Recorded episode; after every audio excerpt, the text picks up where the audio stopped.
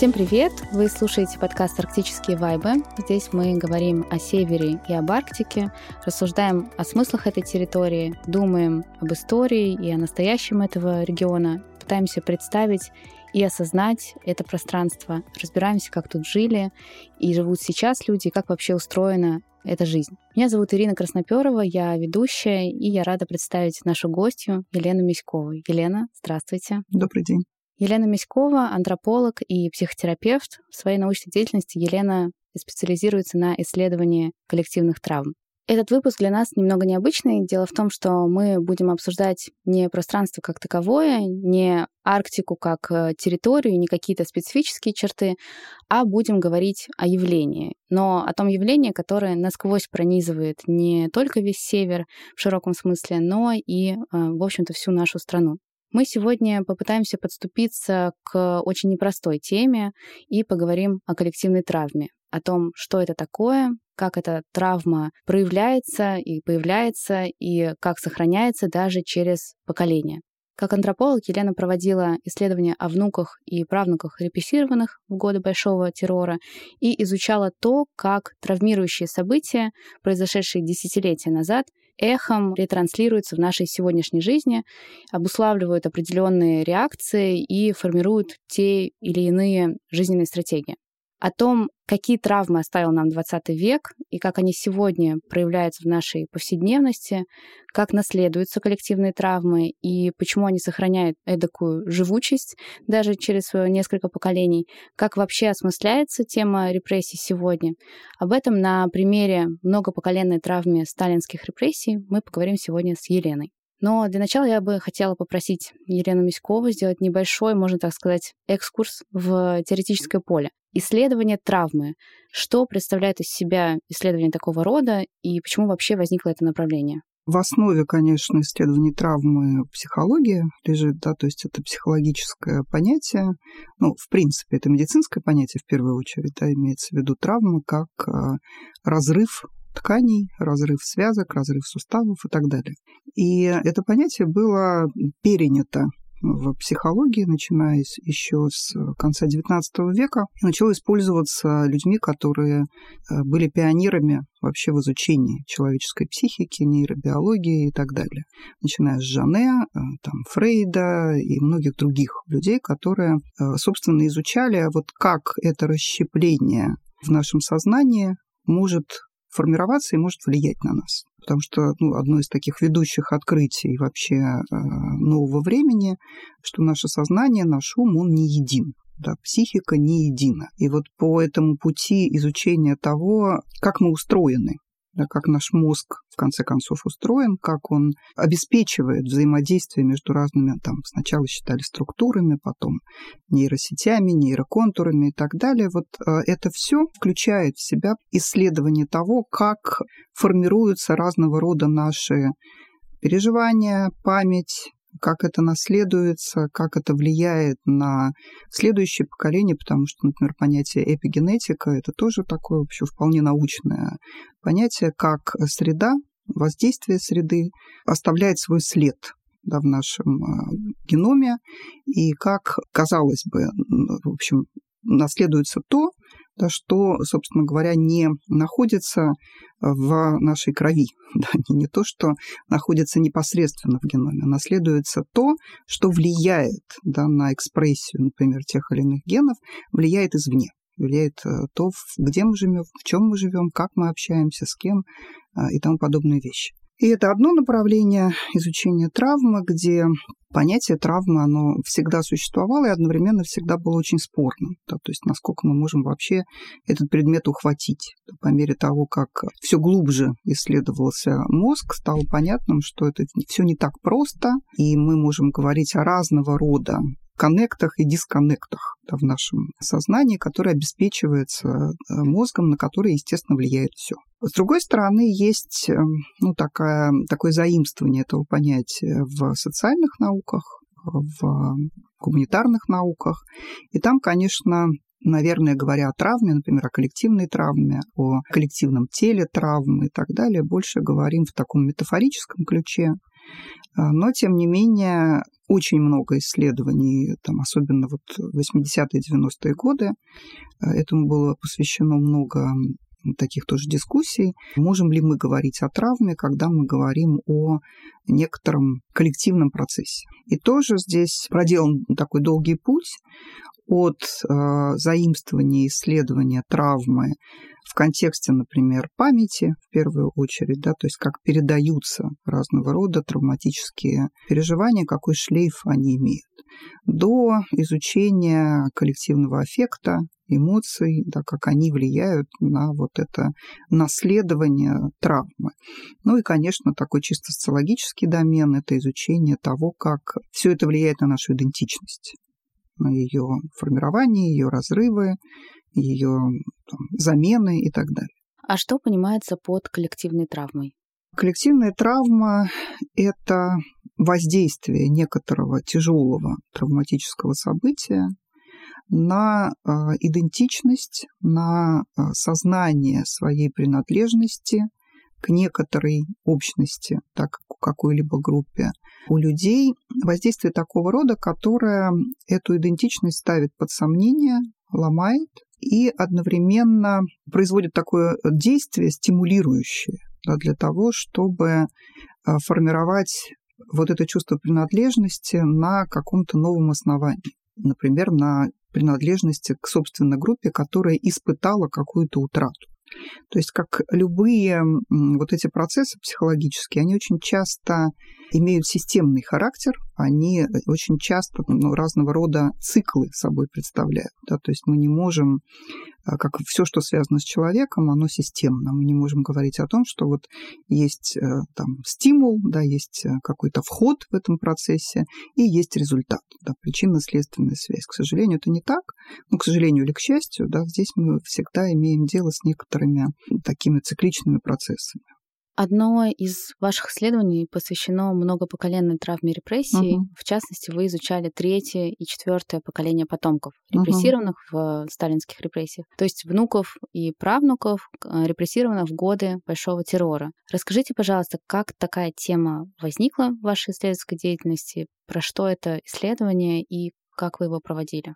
Эта тема, она меня всегда интересовала, и она оказалась как раз такой стыкующей два моих профессиональных интереса антропологический и психологический. И благодаря ей, э, собственно, мне кажется, что вот эту такую междисциплинарную почву можно нащупать. Я давно этим интересовалась. А, кстати, мои поездки на севера, они здесь внесли свой вклад, потому что когда я ездила еще будучи антропологом, то, э, в общем, довольно часто сталкивалась и с историями, рассказанными о том, как люди, например, оказались в этом месте. А если мы говорим об аборигенных сообществах, то как люди переживали и переживают да, то есть то, что происходило, или наоборот молчат о том, что происходило в их прошлом. И это все-таки такая земля, которая насыщена а, разного рода историями о а, вот этом тяжелом периоде жизни страны и вообще историями о переселениях, о разрывах, разрывах связи, истории и так далее.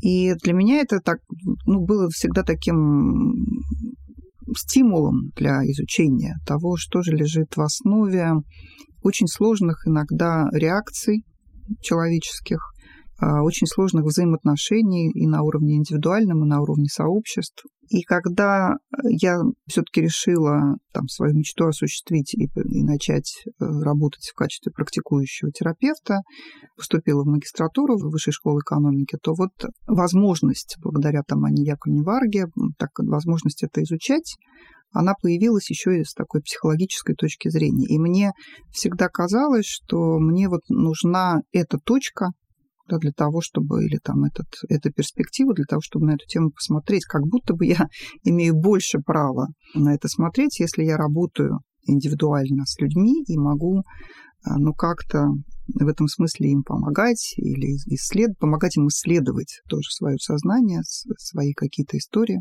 И эта тема таким образом и, в общем-то, состоялась. Как вы проводили это исследование?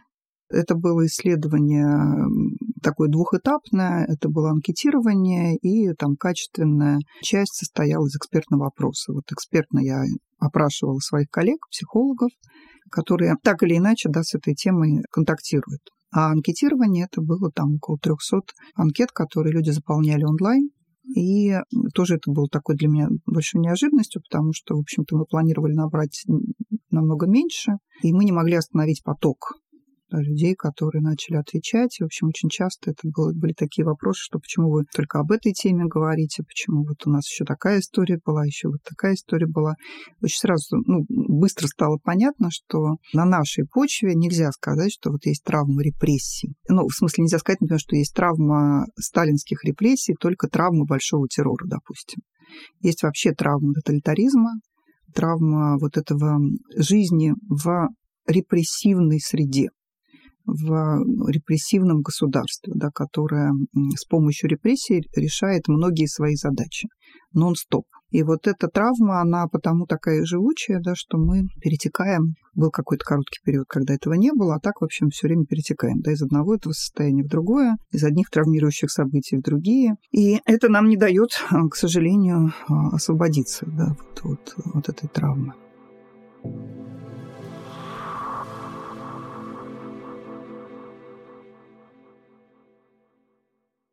Как э, коллективная травма, которая возникает у наших условно прабабушек, прадедушек, угу.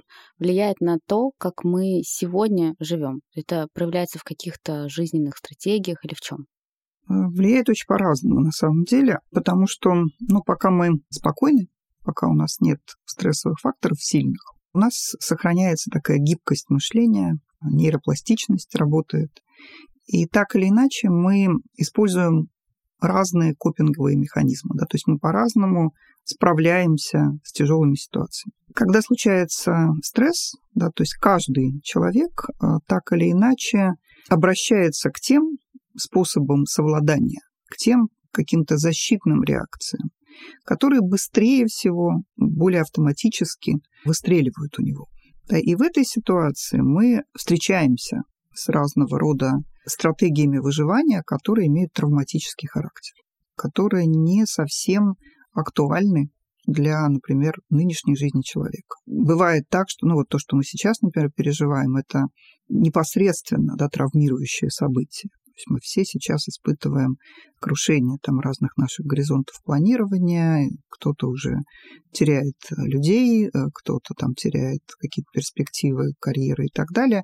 И в этой ситуации, да, мы еще не в травме, мы в острой такой стрессовой ситуации. А как мы с этим справляемся, очень часто обусловлено стратегиями выживания, которые были закреплены как травматические. Если мы справимся, да, то мы можем обойтись и без травмы, да, но очень мало, честно говоря, шансов, потому что затянулась эта травмирующая э, ситуация, и уже, так сказать, я вижу формирование такого расщепления, когда человек уже не справляется с э, переживанием этого стресса и вынужден, да, то есть его психика, она выбирает какие-то способы от этого укрываться.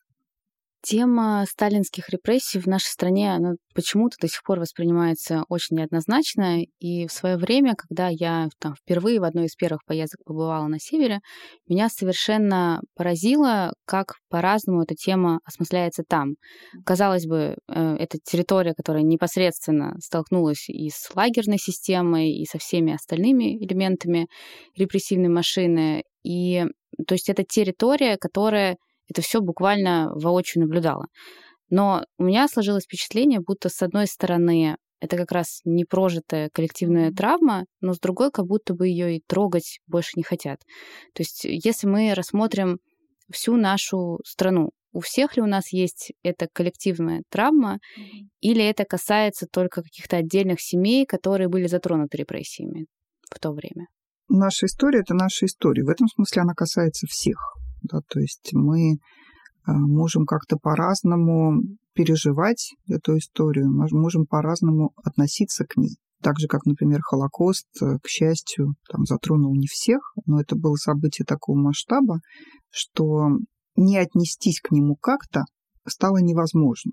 Да, то есть человек либо сочувствует, сопереживает, понимает эту трагедию, либо, например, бывает и такое, да, там отрицает ее или еще что-то, но никак не отнестись к этому нельзя. И в этом смысле наша история, это она такая же, да, история 20 века. И репрессия – это то, к чему никак отнестись нельзя. И дальше, а, в зависимости от того, какой способ к этому отнестись мы выбираем, зависит, мы травмированы или нет. Собственно, наше отношение, оно очень хорошо показывает, насколько мы можем говорить о травме, о переживании, о освобождении от травмы, о стрессе и прочее. Потому что мы можем сильно переживать по этому поводу, у нас может быть много эмоций, у нас может быть личная история, да, к которой мы как-то тоже относимся.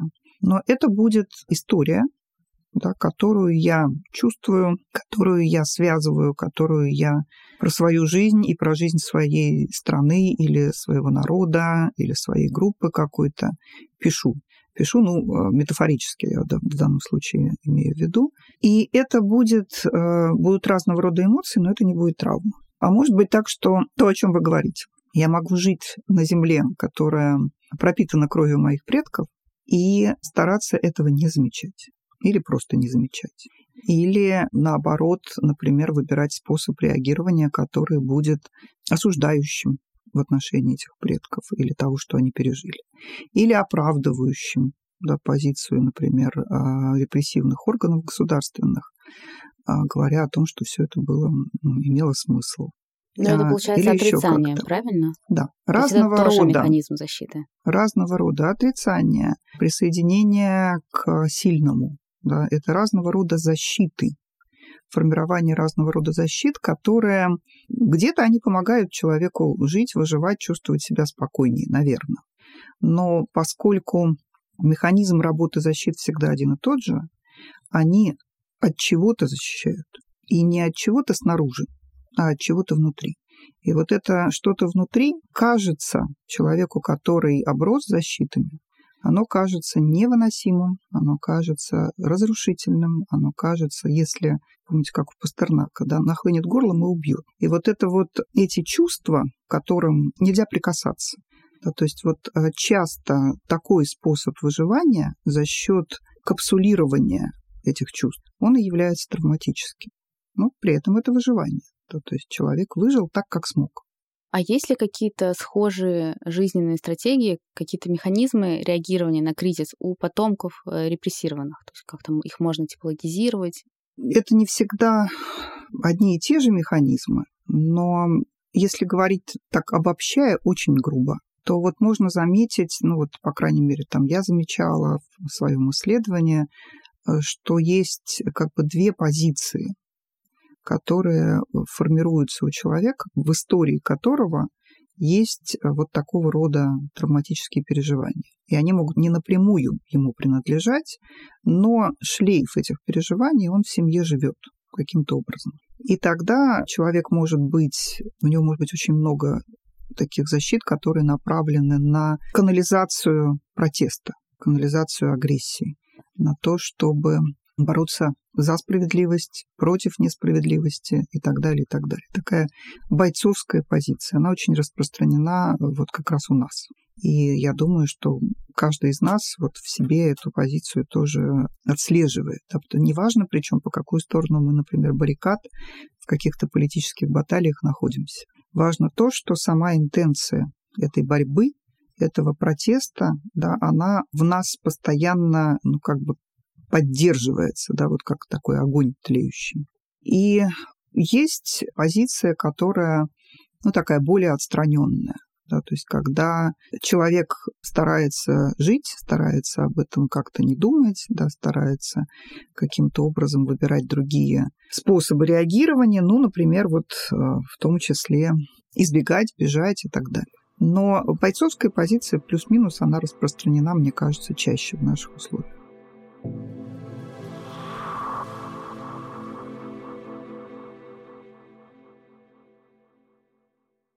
Механизм проживания горя у отдельного человека, у личности, например, и у социума, когда горе становится коллективным, он похож или нет? Вот мы все, наверное, наслышаны о разных стадиях проживания угу. горя, там, от шока до э, отрицания, там, до торга и принятия.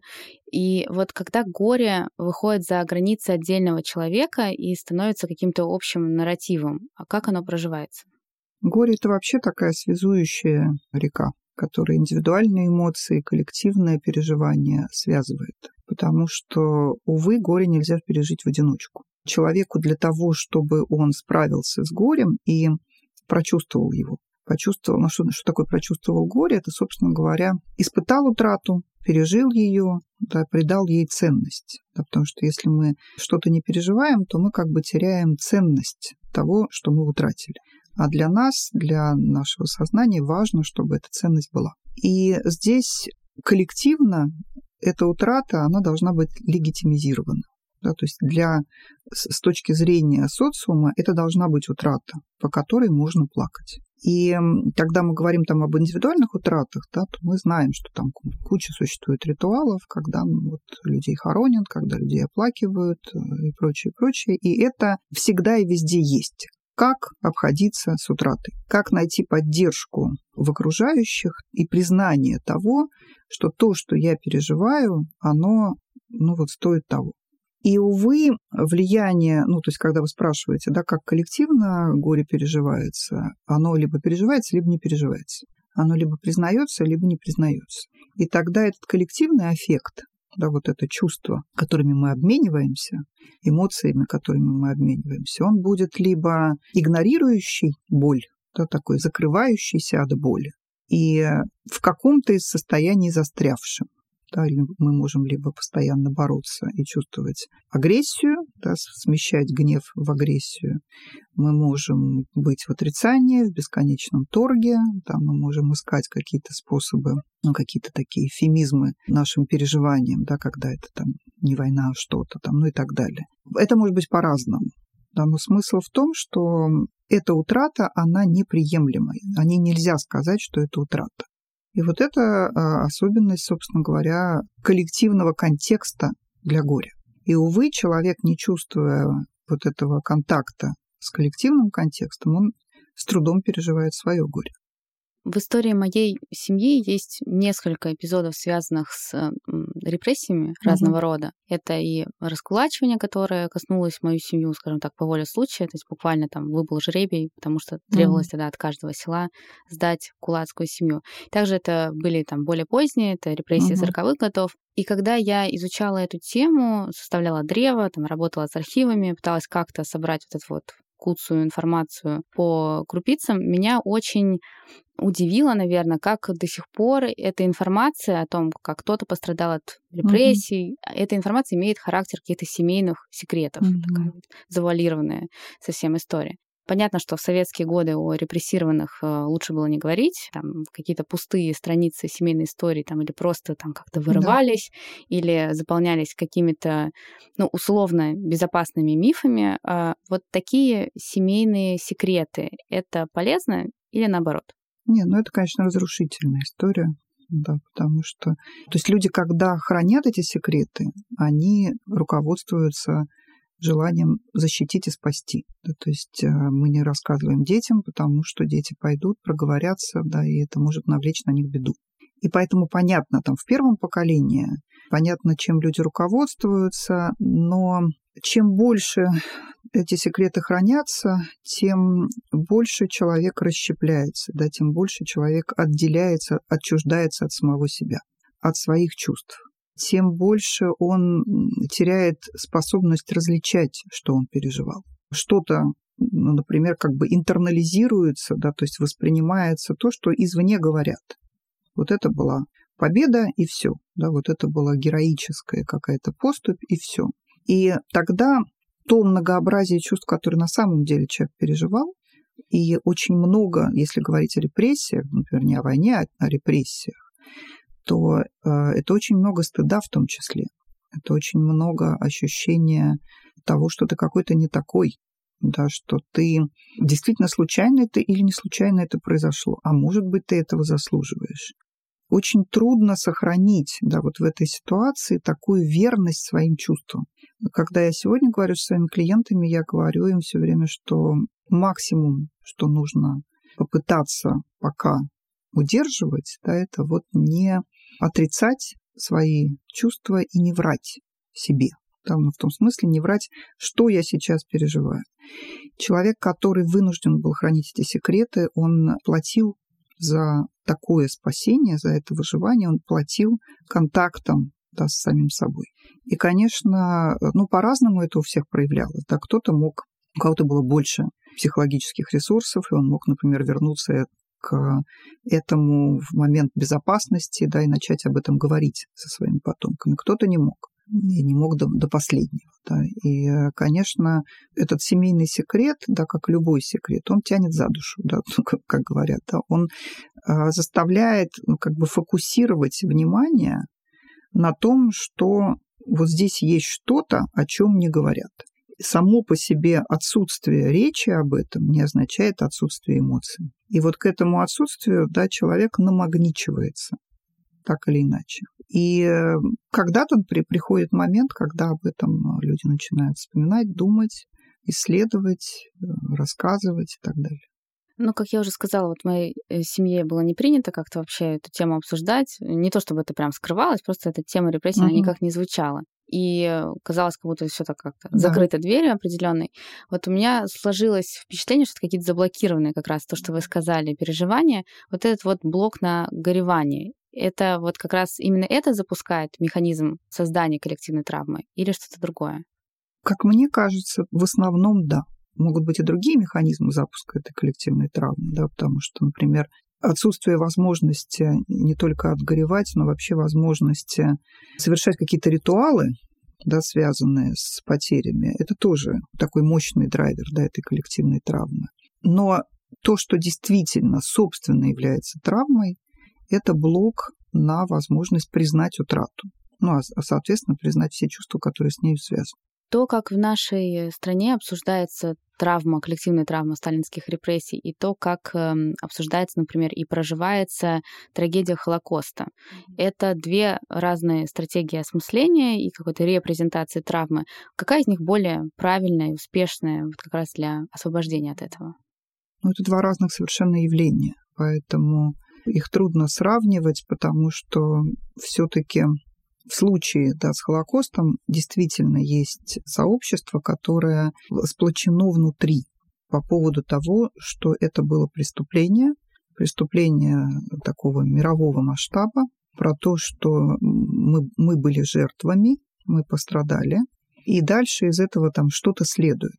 Нарратив о Холокосте, он тоже очень сложный. И в Израиле, и не только в Израиле, тоже было много дискуссий про героический и нарратив Холокоста, да, и так называемый трагический нарратив, как вообще об этом говорить? Стоит ли все время подчеркивать, э, что мы жертвы? Или стоит все-таки пересмотреть это?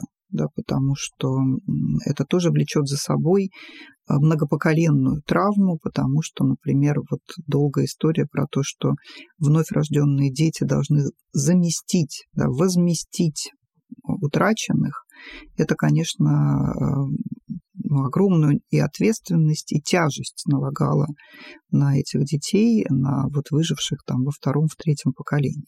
И тут много тоже сложных каких-то моментов, но по крайней мере, есть солидарная позиция, и позиция, как бы выработанная уже там благодаря жесткости да, ее такого отстаивания, в том, что это преступление, в том, что есть виноватые, и они однозначно виноваты. А есть пострадавшие, и они однозначно пострадавшие.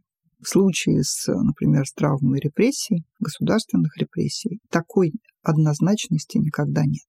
То есть те, кто пострадал, но при этом был палачом до этого.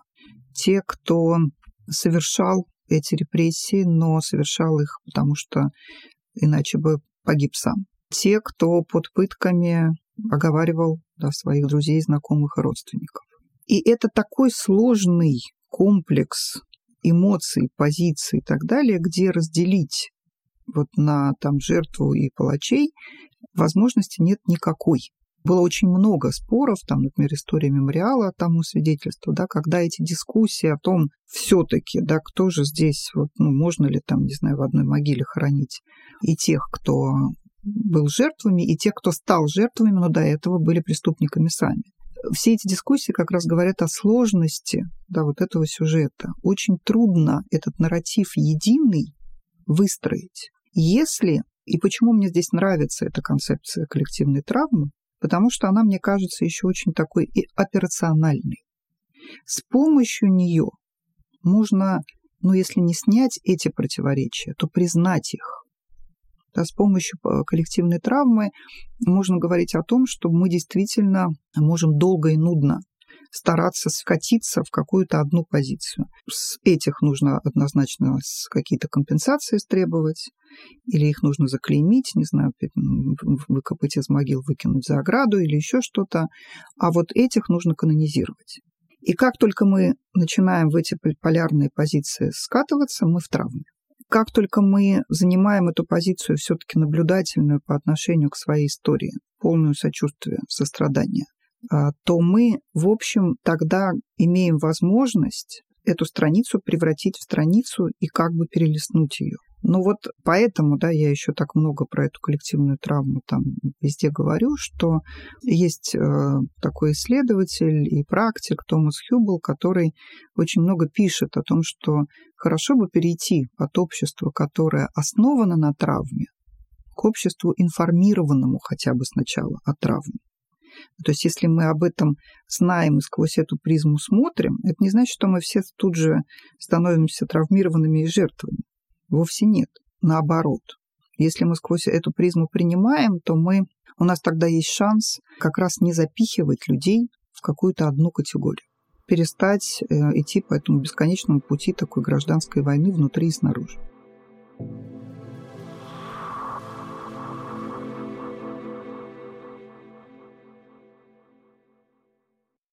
Любое коллективное потрясение станет коллективной травмой или что-то можно сделать, чтобы как раз коллективная травма не сформировалась или же становилась меньше?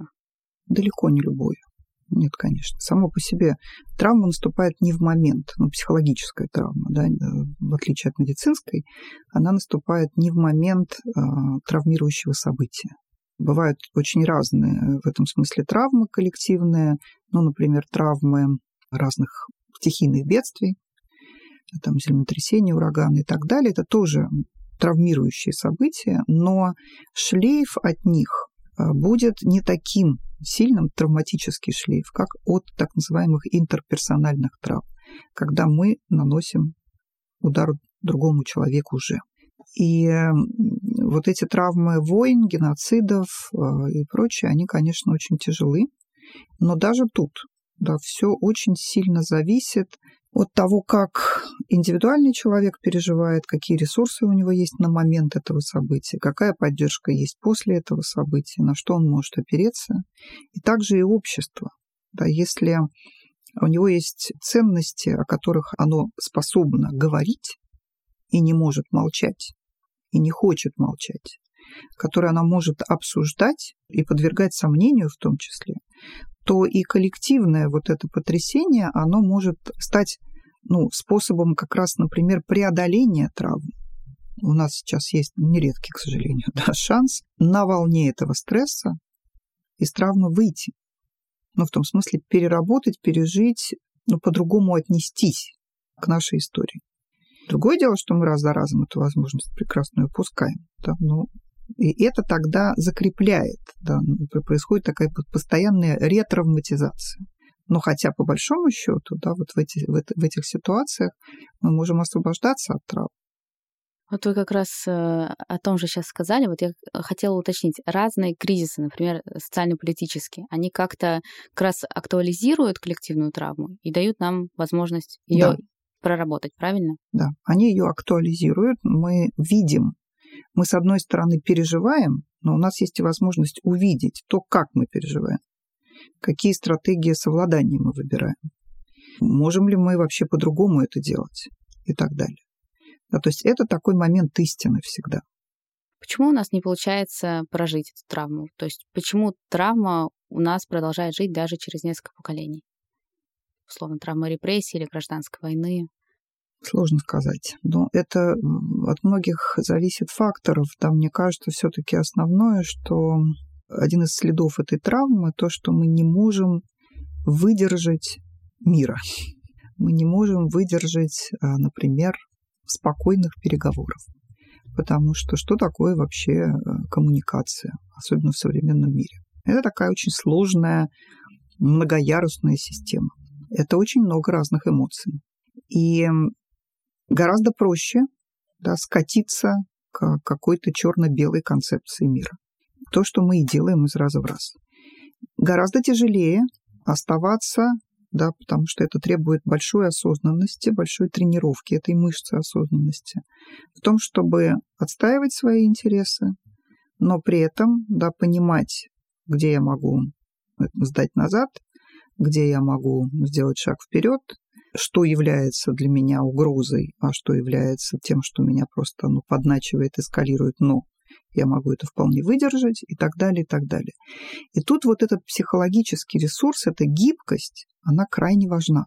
И, увы, а, для того, чтобы наросли, да, вот эти, как говорят э, нейропсихологи, в смысле нейробиологи, да, все эти шипики и дендриты, да, то есть то, что нейронные связи помогает обеспечивать, чтобы эта пластичность формировалась, нужен покой, да, нужен мир, а, нужна коммуникация, нужно многообразие. Вообще выдерживать многообразие, да, это такой вызов нашего времени. И мы все равно туда идем. Ну, мы, я имею в виду здесь человечество в целом. Да, там а, Европа наших дней, там Америка и так далее. Это многообразное общество. И не сваливаться все время, не отступать вот к этим имперским историям, да, потому что когда мы сегодня говорим про эту травму, и особенно вот я думала, если мы говорим о Севере, то, конечно, мы говорим еще и о травме колониализма, например. Безусловно. И эти вещи совершенно складываются, да, они, э, они не могут не влиять друг на друга. Так вот, если вы спрашиваете, почему мы не можем, потому что это терпимость к многообразию и к сложности, толерантность к сложности, толерантность к неопределенности. Это очень важная вещь. И для этого нужен достаточно долгий мирный период. Я когда даже сейчас, вот даже в нынешней обстановке, что одновременно меня очень бесит, да, просто заставляет в ярость подать и в то же время обнадеживает, это как раз контакт там с людьми вашего возраста, моложе, там, с моей там младшей дочери, да, и там 23 года. Я вижу, да, что люди все равно организованы уже немножко по-другому. Просто благодаря тому, что у них было время в котором они росли так, таким, какое оно было. Оно было не без э, сложности. Но это было время, в котором возможно было разный опыт, внимание к разным вещам, да, контакт с разными людьми. И это дает совершенно потрясающий эффект. Это другие люди. И очень обидно, да, что сейчас именно эти люди оказываются под ударом, и как они с этим справятся, мы все, конечно, под ударом, но я имею в виду, что вот э, это поколение, оно, естественно, да, с одной стороны, этой гибкости больше, с другой стороны, и опыта меньше, да, справляться со всем этим. Вот как, как мы из этого выйдем, вопрос. Да? Но если вы спрашиваете о том, э, почему мы не ну, оказываемся, это потому, что нет опыта выдерживания. Непрожитая коллективная травма означает, что общество будет снова и снова, получается, скатываться обратно к этому травмирующему событию и, там, или явлению, воспроизводя его снова и снова. Потому что вот в психологии личности, насколько я понимаю, там такой же механизм. Да. происходит, да. Ну, здесь, конечно, ну, таких прямых аналогий быть не может. Но что значит непрожитая травма? Это значит непризнанная история. И не просто непризнанная какой-то... Ну, то есть мы можем признать историю, выбрав какую-то ее версию.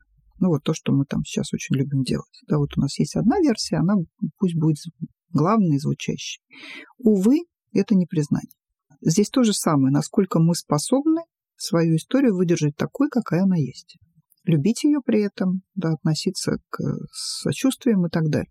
И вот это признание ее сложности и многообразия, но признание, ну, тут, собственно говоря, такой залог того, что а мы ее проходим. А как происходит это признание? Когда мы это обсуждаем, когда мы об этом пишем, когда мы об этом говорим. То есть э, работа с коллективной травмой, если мы говорим о целом народе или угу. в стране, это постоянное обсуждение. Это постоянное, да, обсуждение, проигрывание эмоциональное, да, вот, вот бесконечно говорю, да, там все эти э, театральные сюжеты, там, кино, все, что есть в арсенале, да, у общности для того, чтобы эти эмоции переживать и осознавать ну, как бы оценивать, осознавать, иметь про это какую-то историю. Если мы этого не делаем, мы очень быстро скатываемся. А имеет смысл сейчас говорить снова о теме репрессий и обсуждать это? Не поздно, чтобы это проработать? Нет, никогда не поздно.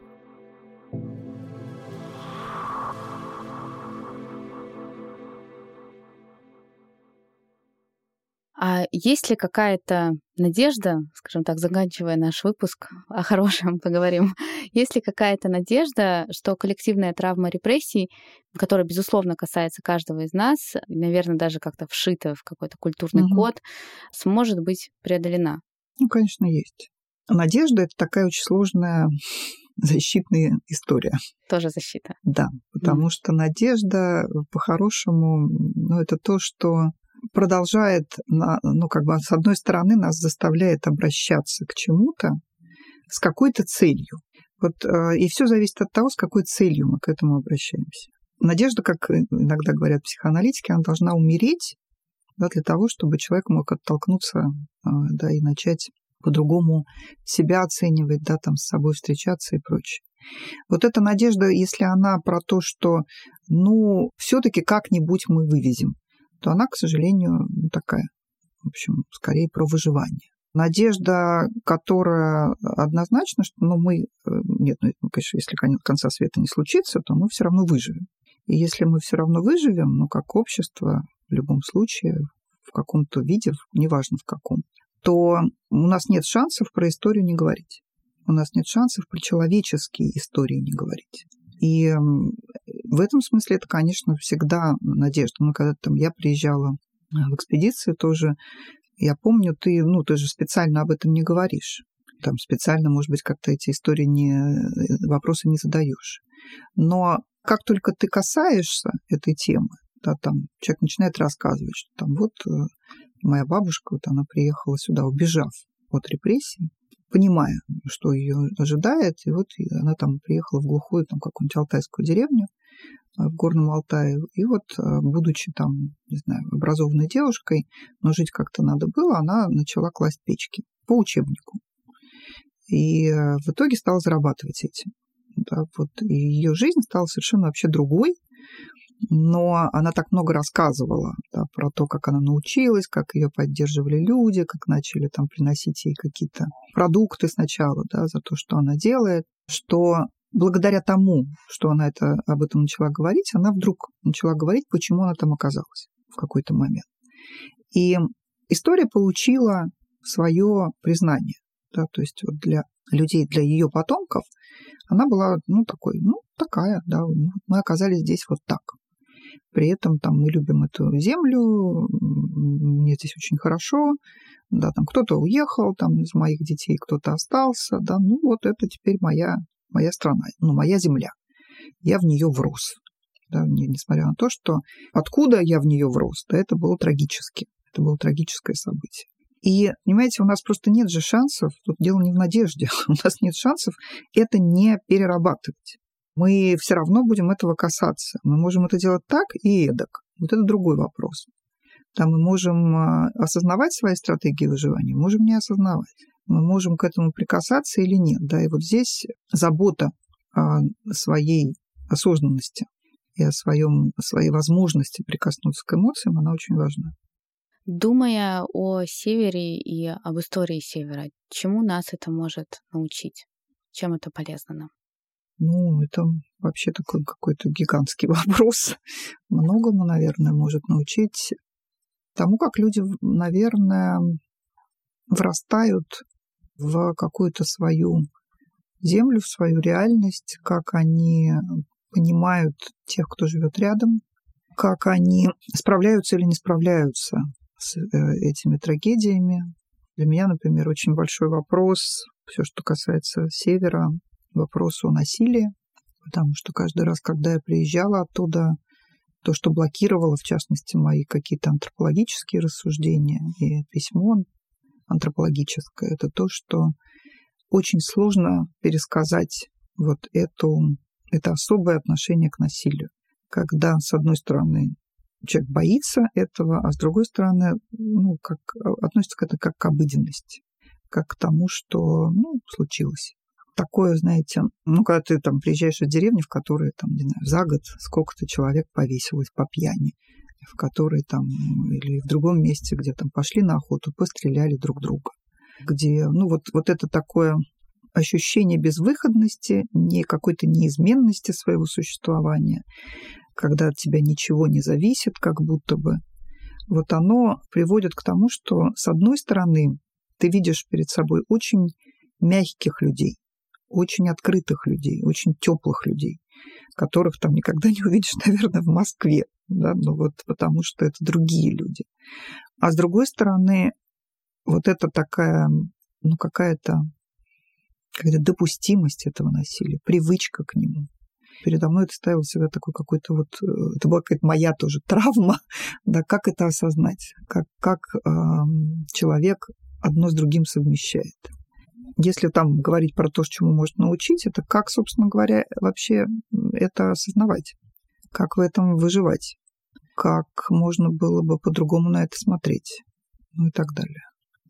И это вот, я бы сказала так, как, ну, как, например, э, русские, условно русские, да, там разные люди, которые на протяжении многих веков переезжали, переходили, там, бежали, переезжали, осваивали, там, не знаю, по-разному, а, Сибирь, Север, как они становились аборигенами, как они становятся коренными там, куда они пришли.